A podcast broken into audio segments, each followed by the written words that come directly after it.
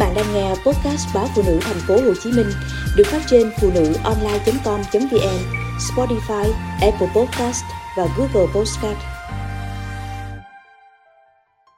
Món ăn từ loài rau hoang dại Gọi là rau, nhưng rau má sống hoang dã như cỏ dại, mọc ở sau vườn, ven ao, bờ ruộng, triền đê. Sau mỗi cơn mưa, rau má lại vươn lên, xanh ngăn ngắt. Mùa hè chúng co lại, eo uột, vàng cháy, ẩn lưng chống chọi ánh nắng bỏng rát để rồi trồi lên mạnh mẽ khi sang thu, kiều hạnh khoan tán lá tròn.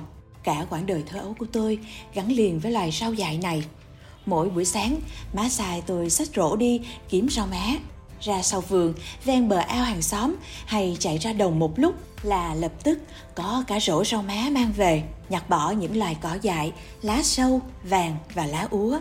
Má tôi rửa sạch rồi bắt đầu chế biến vào những ngày mùa, khi gạo trong bồ còn đầy, rau má thường trực trên mâm cơm, trong món canh rau má nấu muối. Thỉnh thoảng má cũng đổi món, cho cả nhà ăn rau má luộc chấm nước mắm.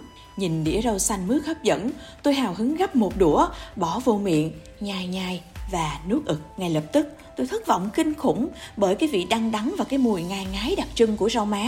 Nhưng dù sao, đó cũng đã là những ngày no đủ.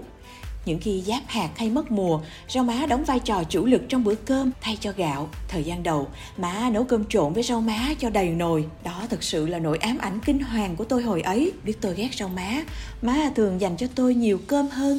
Còn chén của má thì hầu như chỉ có rau. Tôi thường lựa những hạt cơm ăn trước, rồi mới nín thở, nhai cho xong chỗ rau má.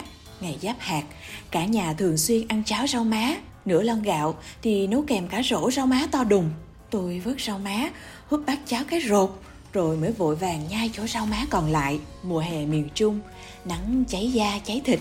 Nóng quá, bọn trẻ con hay bị cái bệnh gọi là đái láu, thường gọi là đái dắt do bị nhiệt. Má giả rau má, vắt nước cốt và chút muối, nói tôi uống. Tôi dứt khoát từ chối, nhưng rồi đau quá, không chịu nổi, đành nín thở tu chén nước xanh đậm má đưa. Thật kỳ lạ, chỉ uống hai ba lần là hết bệnh. Chúng tôi lớn lên, chuyển nhà về thành phố, cuộc sống dần khấm khá. Giờ đây không thể phát sổ đi kiếm rau má như ngày xưa mà phải mua ngoài chợ với giá khá đắt. Rau má vẫn xuất hiện trên mâm cơm gia đình qua những bát canh rau má nấu tôm thịt ngọt lừ và những ly sinh tố mát lạnh. Hồi đó ba tôi bị bệnh gan nặng, mọi người khuyên má nấu canh rau má cho ba ăn giải độc. Ngày nào tôi cũng mua rau má nấu với tôm thịt cho ba nhưng bà chỉ húp chút nước, rồi bỏ, chứ không ăn rau. Bà nói dài quá bà ăn không được. Rút kinh nghiệm, tôi nấu thật kỹ ninh đến cả vàng nồi canh, nhũng cả lá rau. Vậy mà ba vẫn không nuốt nổi. Mãi sau này, người bạn nghe tôi kể chuyện, cô gắt lên. Rau má phải sắc nhỏ ra chứ, để cả cụ như vậy thì ninh đến cả ngày vẫn dai. Nhưng khi đó thì ba đã đi xa. Ít lâu sau, má cũng đi theo ba.